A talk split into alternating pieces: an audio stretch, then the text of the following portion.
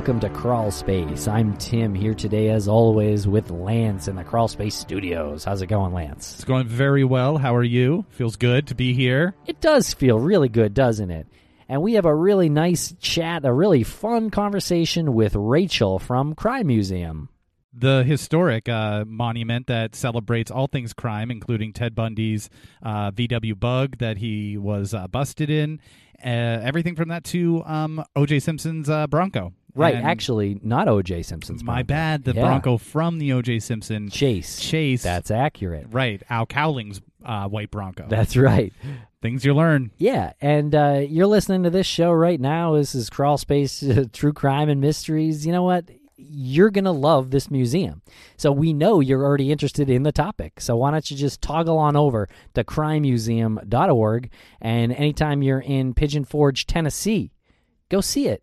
It's it's a really cool uh, exhibit. It's a whole building. Like you said, Lance, it's got Bundy's VW bug. It's got the history of uh, corporal punishment, including uh, The electric chair. yeah, Yeah. How weird is that? It's incredible. And Rachel, uh, she has such a great job. Uh, I'm sure a lot of the listeners would just will be so jealous when they listen to her speak and and they realize that this is something that she does every day. And also, before we throw it to that audio, we just wanted to let you know out there that our documentary, Finding Maura Murray, is finally published on Amazon Prime. So check that out if you want uh, a link to it. Is It is in the show notes. There are four episodes up there right now available for rent. So please check it out. People are really digging it. And that cost does include a 10%, at least 10% donation to the GoFundMe for uh, anything involving the search for Maura. And we really appreciate the people who watched over the weekend. It was, I guess, officially released uh, on October 19th.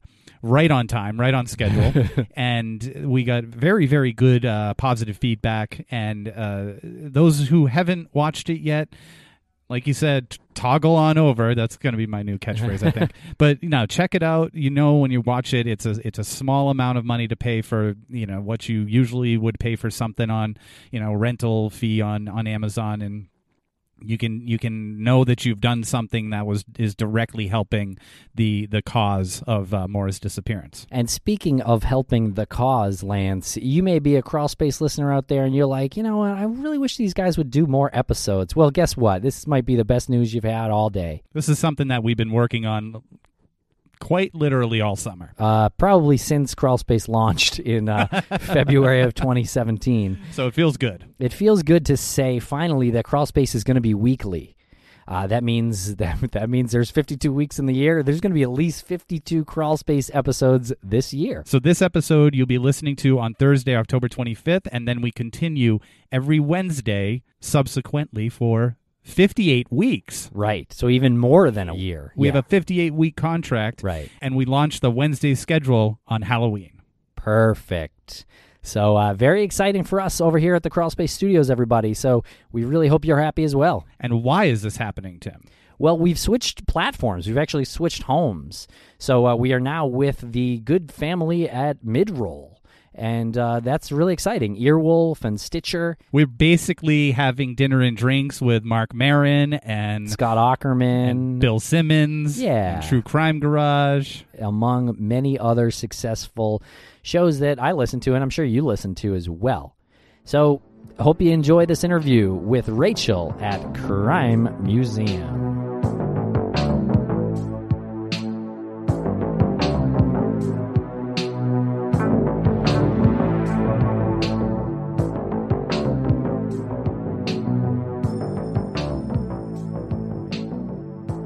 Welcome to Crawl Space. I'm Tim here today with Lance. And joining us on the line is Rachel from the Crime Museum at crimemuseum.org. How are you, Rachel? Hi, how are you? Thank you for inviting me. Well, thank you for coming on. Uh, can you tell us a little bit about the Crime Museum and how it got started? So, the Crime Museum goes back to 2008 uh, when we opened in Washington, D.C. Our owner was inspired by Alcatraz Penitentiary in California, and he thought there's so many people that are interested in this topic is there should be a museum and when he found out there wasn't uh, DC was the obvious place to go with that dream. Um, so we opened there in 2008. Uh, and then in 2015, we closed in DC and actually moved to Pigeon Forge, Tennessee, where we now have a crime museum uh, called Alcatraz East. And so that's where you can find a lot of the crime museum collection is now on display at Alcatraz East. Okay, cool. So you kind of changed your branding when you moved to Tennessee? I mean, a little bit. They sort of felt like, oh, we're going to this new place. We should have a new name. Uh, we were able to build our own building there. And so now it looks like a historic old prison. In DC, we had to keep the historic storefront. So it was sort of a fun way to, to reintroduce ourselves to a new audience and the public. Uh, but we're still the crime museum. We're always still going to be the crime museum um, because that's that's what we do. That's that's what we are. We're a museum of crime and law enforcement. And you sent some uh, representatives to CrimeCon when it was in Nashville last year. What was the uh, reaction from those people? Yeah, so I was there. I was one of those people. Um, it was a great time. It was really interesting. We had never gone to CrimeCon before, so we were we didn't know what to expect. But it was funny because so many of the people there were coming up to us and being like, "Oh my goodness, you know, do you know about the museum in DC?" It's like, "Yep, hello, nice to meet you." That's us.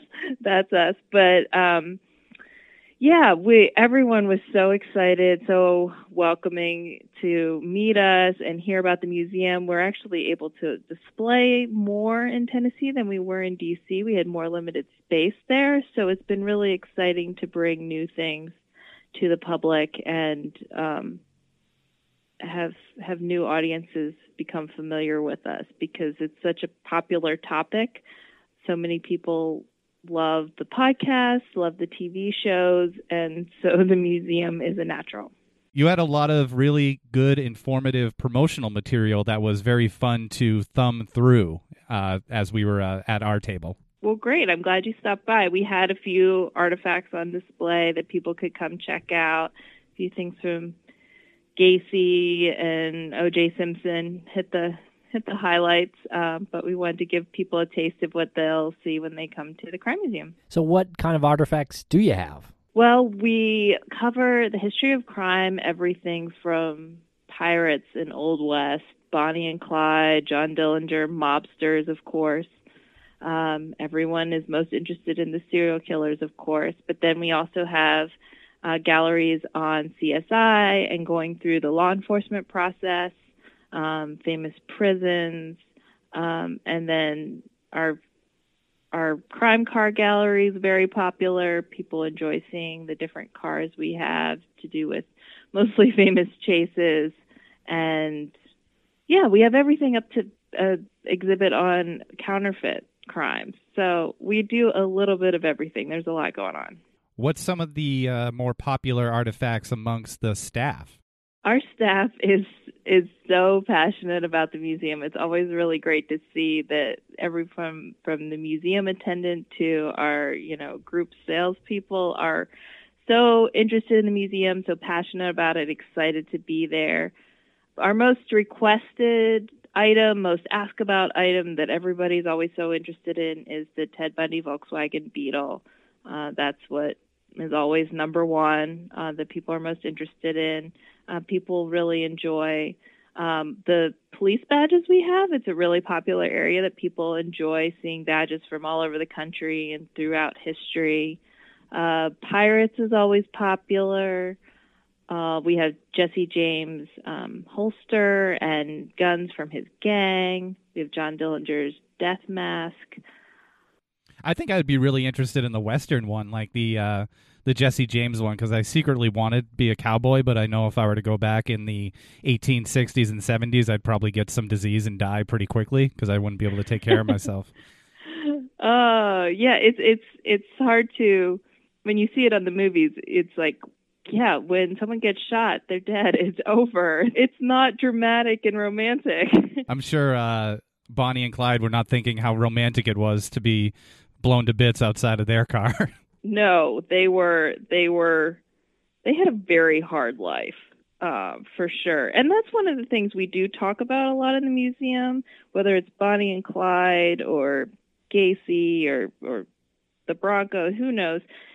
Really trying to dispel a lot of the myths that exist around criminal figures. I mean, there was nothing good about Bonnie and Clyde. They were terrible people that killed people in cold blood.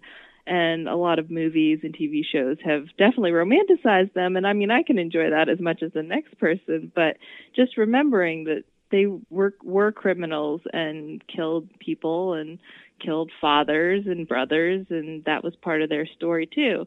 And the same goes for for jesse james and his gang. And so we talk about those things. I mean sure when public enemies the movie came out and johnny depp played john dillinger i mean who we're all fans we get it but we try to to cover that balance that not everyone is is all good or or all bad, but just being realistic about how people were in the depression and how that having those sort of situations uh, were different than certainly a serial killer and finding those nuanced ways to tell those stories. Yeah, I think there's something about having this real life uh, couple, you know, using Bonnie and Clyde as the example in in a high profile movie with Warren Beatty and Faye Dunaway probably helped the lore of the artifacts, the Bonnie and Clyde artifacts.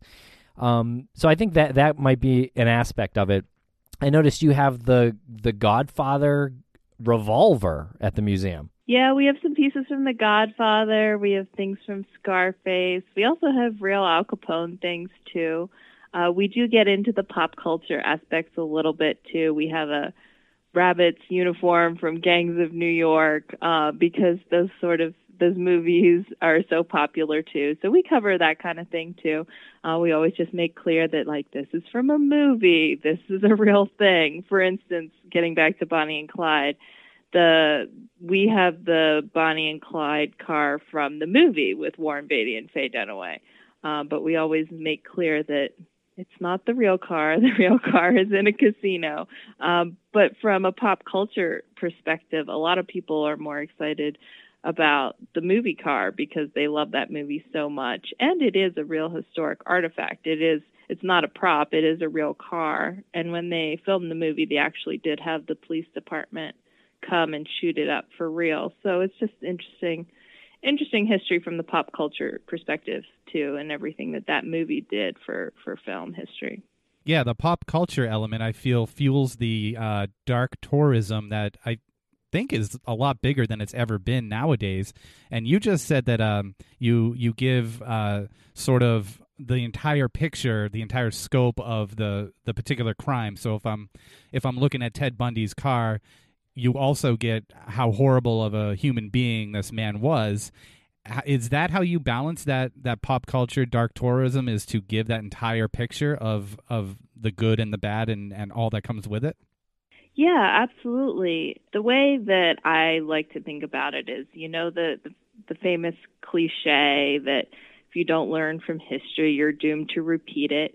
And what area would that be more important than the history of crime? Um, because where is that more important than learning from past crimes and past investigations and how we can prevent those things from happening in the future? So that's really how we try to frame things in the museum.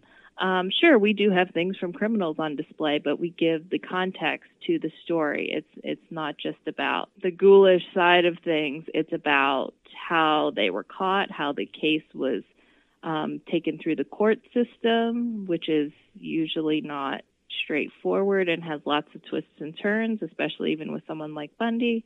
The dark tourism is clearly something that comes up, but we do definitely come at it from the law enforcement side that we're not glorifying these people at all. Um, we're trying to help people keep themselves safe, keep their families safe, and learn uh, from from past mistakes. Blending the pop culture a little bit with the uh, true crime aspect, you have the Bronco from uh, from O.J. Simpson, of course uh, the Bronco he drove um, in this slow speed pursuit over there in California. And so, what's that like? When uh, people ask things like, "Well, what is the most surprising thing in the museum?" It's it's probably maybe the Bronco because people don't expect us to have it. Um, which I mean, I get that. I mean, we're in Tennessee. In in DC, we didn't have the space for it, uh, so we couldn't display it in DC. But now we can, and that's another area where we we try to dispel a lot of misconceptions because everyone. If if I said to you that it was Al Cowling's Bronco, you'd be like, "Who's that? What are you talking about?" So we have to sort of work with the language of like it's the OJ Simpson Bronco, but it's not OJ Simpson's Bronco Right. because he actually had a white Bronco that he owned, which was why his friend got an identical Bronco, which makes it confusing for everyone. Uh, but OJ's owned Bronco was outside his house, and they found DNA evidence in it, and it was torn apart and and gone over by CSI teams and was later destroyed. It actually belonged to Hertz, um, that he was a promotional spokesman for. The Bronco that was in the chase well, belonged to Al Cowlings, and he was the one driving it. And OJ was in the back on the phone, threatening to commit suicide during that chase. Uh, but the Bronco itself did not actually belong to him. So we have the one that was in the chase that everybody knows about and is famous. See, we're learning. We're learning as we go here. I had no idea that. that that's that's what we try to do. Like we we have had to revise the text on the panel with the Broncos several times, and right now it literally says, "Yes, this is the real Bronco." yeah, I didn't know that, that that was a Hertz vehicle. That O.J. Simpson, his his Bronco was was a Hertz vehicle because of the promotional material that he did uh, with the commercials. Yeah, yeah. I mean, I guess that's not surprising at all. You know, that that was a form of payment, but it just adds this element of uh, God, like dark dark comedy to it. It you know, it kind of makes you it kind of makes you chuckle a little bit that oh, wow, that that was from his promotional material that we all remember him in, like running to the counter and like Oh, very famous commercial. over. Yeah, it's yeah. a super famous yeah, commercial. absolutely. Do you have any artifacts from that commercial? Uh, just kidding. Um, I think we might have. Uh, I'm trying to think now. I'd have to. I'd have to go look. But we do have his his golf bag with his golf clubs, and I think there might be a Hertz like luggage tag on it. But I'd have to go look. nice. Do you think you could get O.J. Simpson to do like a presentation at the crime museum? Well, he is a convicted felon He is. um, for other for other things. So that's not something I think we would get into. well, if we ever have him on the show, we'll tell him to take a swing by. there there were lots of jokes when he was released about oh is he going to come get his bronco and of course as i just explained i was like no he never owned it why would he do that At Grand Canyon University, we believe in equal opportunity, and the American dream starts with purpose. Whether your pursuit involves a bachelor's, master's, or doctoral degree, GCU's learning environments are designed for supportive networking and collaboration. With over 330 academic programs, GCU provides a path to help you fulfill your dreams. The pursuit to serve others is yours. Find your purpose at GCU. Private, Christian, affordable. Visit gcu.edu.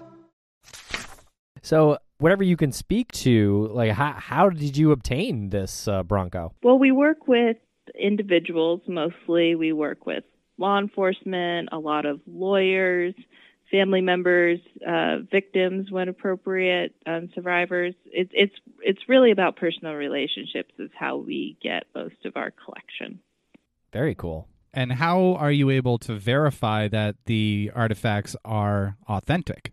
Well, since it is an, an individual thing, it's mostly about context of where the item came from, verifying the source.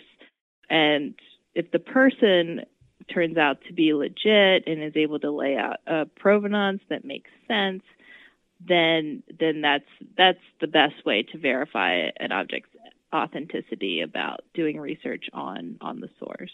And what is your position there? Do you perform any of those hands-on uh, verifications? Yeah, that's what I do. Um, my official title is Director of Artifacts and Exhibits, and that covers a multitude of sins. Um, I do, I write content for exhibit displays. I um, acquire artifacts. I research artifacts. Um, I work with our lenders. I I do a little bit of everything. So uh, if, if a new display goes out, I'm the one that that wrote the labels and likely the person that also installed it. Very cool. Now, uh, I'm looking on, on your website at some of these artifacts. You have something called the Massachusetts Electric Chair Helmet. Can you tell us a little bit about that? We have a gallery on capital punishment. Um, we have a gallery on prisons as well, but capital punishment is, of course, part of our, our legal system here in America. So we have things like uh, the Tennessee electric chair uh, that was used 125 times. So that's that's the biggest piece because it's an entire chair. Mm. But then we have various pieces, as you just mentioned, from from various other electric chairs throughout the throughout the country um, over time. Um, we also have a lethal injection machine. Ooh, what's that like? So for that, it's it's a little bit hard to explain. I think we have photos on our website, but it's it's basically is a big silver machine with a bunch of buttons on it. Um, there would be two of those. We have one, but there would be two, and two different people would be running through hitting the same buttons on the same machines for the releasing the different kinds of drugs. Um, that's so neither of them they have they have deniability between them Mhm. who actually release the drugs they don't know and so it has a specific protocol for hitting the buttons um, on each on each machine uh, that releases them so we have one of those machines Do you ever like uh, strap a tardy employee down uh, to one of these uh, machines? we make lots of jokes about how much how many jail cells and handcuffs we have around the museum for sure. We have several prison cells. Um, lots of parents like to joke about leaving their children or their spouses all the time. Uh, we we do have real handcuffs throughout the museum in different areas in the in the booking room where you can get fingerprinted and things like that. Uh, the problem with the real handcuffs is the handcuff keys are pretty much universal um, for real handcuffs, and so you can double lock handcuffs so that they can't be made tighter. So we do that. However, a lot of we do have a lot of law enforcement that comes through the museum, and they want to see if they're real, and of course they're real. So they unlock them and then leave them unlocked, and then of course unbeknownst to us, the next kid or whoever comes along and locks themselves in handcuffs and then can't get out. Um, so we get lots of calls about kids locking themselves in handcuffs, and we have to go let them out. Um, it's not a big deal, but we, we do have some fun with it. Sometimes depend, we might joke that we, oh no, we have to call the police, freak, freak some people out. But no, they they the rest of their family gets an amazing story out of it. I, I feel like I would get locked in the handcuffs if I went there. I feel like I wouldn't be able Yeah. to help myself. Yeah, yeah. I mean, if you find them open, it's a, it's a perfectly understandable reaction. It's more like Mm, stop not unlocking really. our handcuffs. Yeah, I Yeah. wouldn't. I wouldn't be able to stop myself. I would see it, and I would just see my hand go up into it. I'd see my other hand close it, and I'd be like, "I can't believe I just did that to myself." yeah, you would you would know what was going to happen, but it was inevitable for sure. right. I feel like instinctually I, I would not put my hand in a handcuff. It's the difference between Uh, you and I. that is uh, that's pretty interesting. It probably says something about whether or not you've been in them for real before. Ah, there we Ah, go. don't don't you dare bring up my criminal history, Rachel. Sometimes a lot of people ask like, "So how did you get into crime?" And I'm like, "Well, that's that's not a it's not a thing. That's you know, my my background is in museum studies and history, and I wanted to work at a museum. It wasn't because I am a criminal. You don't or- answer if, if I told you I'd have to kill you. exactly, exactly.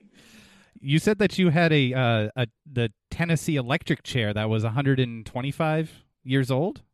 125 executions. Oh, I'm sorry, 125 executions. Uh, Is that still Yeah. functional? No, I wouldn't say I've tried. If you plugged it in, maybe. I have not actually been asked that question. I'll be honest. I mean, I am sure that the right person could make it functional. I guess in theory it's possible, but it's been a very, very, very long time. It's probably Here's what we'll any, do. Uh, anything's possible. We'll we'll we'll do a crawl space live episode. It'll be it'll be Facebook Live. Uh, Tim and I will go down there. I'll sit in Old Sparky, and we'll see. We'll we'll give it one shot. We'll see what happens. Facebook Live. I'll push the uh, the lever, and I don't mind, you know, having no deniability. It'll just be me. right. Uh, so, is, speaking of old Sparky, we uh, we were talking about this on a recent episode, and um, I like how barbaric does does the the whole uh, setup feel or, or look to you uh, the, uh, of you know uh, corporal punishment, uh, obviously killing someone through electrocution. I mean, we do we do explain the process for each different thing. We actually start with some medieval methods in the same room. We have a reproduction of a guillotine as well. Mm. Uh, so we do try to explain that it might seem a little bit odd to us now, but each form of execution came about from an attempt by the powers that be to make execution more humane. So hanging came about because they wanted to make it more humane than beheadings and drawn quarter and all of that. And electric chair was created because they wanted something more humane than hanging. And gas chamber from electric chair and lethal injection from gas chamber and so on. Uh, so it is interesting to think about it from that perspective that even though it is still legal um, in a number of states, it does sort of lay out that idea that it yeah it might seem odd but they were trying to make it more more humane. While they still believed that it was necessary they were looking for ways to make it as effortless and harm harmless when killing someone as as possible. So it is it is interesting to explore those areas. Is there a particular artifact that the guests just feel uncomfortable around? Pro- probably the most would be um, John Wayne Gacy's clown suits, uh, but that would have a lot to do with people's clown phobia. I, it's, True. Those those things are those things are sort of in, intertwined. Um, I'm not sure how much one relates to the other. I'm sure in in just the general pop culture idea they're connected because a lot of people think clown killer. Um, but as far as we know, he never actually killed anyone dressed up as a clown. The clown was his positive alter ego, uh, where he did good deeds and went to hospitals for kids and was in parades and that sort of thing. The when he was killing people was when he was looking like a regular guy wearing a leather jacket, which we also have on display. Um, so that's what we try to explain in that area as well. It's like, yeah, this is what you're afraid of, but the person you should be afraid of is just your regular Joe Schmo on the street. Um, it's not like they advertise. Serial killers don't generally advertise themselves in that way. Um, the Yeah. same with Ted Bundy. I mean, they can be attractive, um, and just being aware of how to, you know, be smart um, in situations and how to keep yourself safe. Uh, but it's it's definitely the clown suits that that freak people out the most. So, Rachel, if you were on death row, what would your last meal be? Good question. We do we do have a, a a panel in the museum that talks about a lot of famous last meals. Oh man, I would probably uh there would be a pasta. There would be an alfredo sauce in there somewhere. with with pizza. I don't know. That's the thing. You can have several quote unquote meals as your last meal all piled on together a lot of them are fairly similar because people have their typical favorite foods, their their lobsters, their you know that kind of thing. Man, I don't know. It would be what I was feeling at the moment. That's a hard question to fake. You never know what you never know what you're craving at that moment. Maybe here's a better question. Would you eat your last meal? Oh yeah, I'm a foodie. I love food. Okay. I'm a There's foodie. no question of that. Oh, I I'm I'm a foodie. I'm an emotional eater. Absolutely. We were recently uh, talking with uh, our buddy about uh, Ted Bundy, who um, chose a last meal but didn't actually eat it. Um, and uh, then that reminds me of some famous last words that people have. Do you have anything um, noting uh, last words um, in the electric uh, in the electric chair or anything? Again, that I mean that's just even that you're asking that question is just a funny little example of how issues of of crime and capital punishment have entered our culture that something like famous last words is even a common a common phrase. People don't think about the meaning behind it. Right. And uh, yeah, I, br- I br- bring it up because John Wayne Gacy's last words were "kiss my ass," Yes, that is true. Yes, you're right. which is one of my favorites. Yes. Yes. Has Absolutely. anything been anonymously donated to the museum? No, you you would maybe think so. Um, sometimes, sometimes when people donate things, they don't want to be credited for it, such as like saying on the label "donated by so and so." But we obviously know who they are because we wouldn't put something out there without knowing its source and its authenticity. Um, so it, that wouldn't really be a thing um, donating something completely anonymously. It might be anonymous to the public, but it wouldn't be anonymous to us. Now, uh, what is the Natalee Holloway Resource Center? So, of course, you're familiar with Natalee Holloway, Yes. uh, who went who went missing in Aruba and is still officially a cold case, even though we know who did it. Allegedly, Rachel. Don't be yes, careful. Yes, yes, he's he's he's he's admitted it and recanted many many times, and also tried to blackmail her mother in if you give me money, I'll tell you where her body is. Um, but then he was arrested for the murder, another murder, before that ended up happening. That's right. You're talking about Joran van der Sloot. Yes, yes. On van der Sloot. And so a number of years ago, um, we teamed up with her mother um, to start the Natalee Holloway Resource Center um, to bring awareness to uh, safe travel, the buddy system. Um, a lot of you know, Natalee might be with us here today if there had been better education for going on school trips of of not leaving your friends, being more wary of handsome strangers, like we talked about with Bundy, and those sort of things, um, and how to keep yourself safe when you're traveling um, in a strange city or a foreign country, um, as well as helping people when they go missing of any age.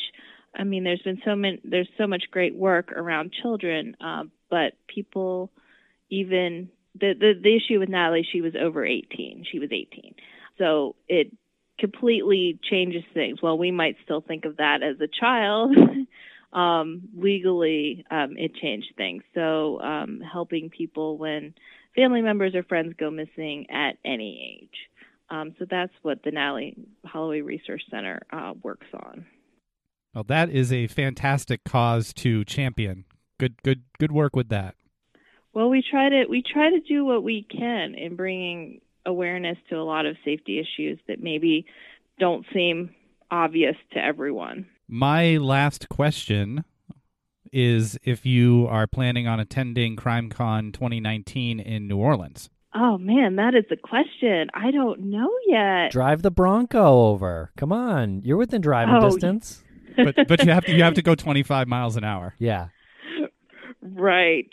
Um, well, that's not going to happen because we are a museum. Slap on the clown suit. Get in the Bronco. We we like to keep things safe.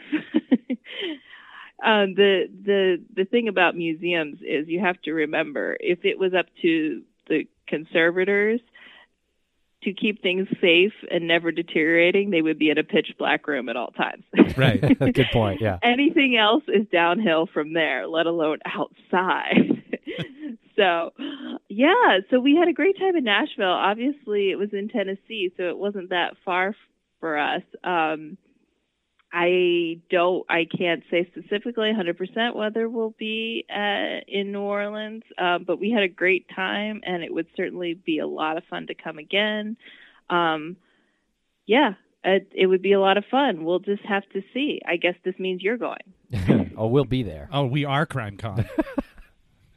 well, I, Yeah. I I just lied. I said that was my last question, but your answer made me think of another question. Are people able to sit inside the Bronco or sit inside uh, Ted Bundy's car or any of the vehicles? No, no, no. Getting back to the the tar- dark room and no touching and white gloves and all that kind of stuff. No, and and and I mean it. When you think about it, I mean, in both of those cases, I mean, there were there were victims involved, like people died, and and so people taking selfies inside something like that um, doesn't seem entirely respectful to their memory. So that's that's not something that we would do. Right. Awesome.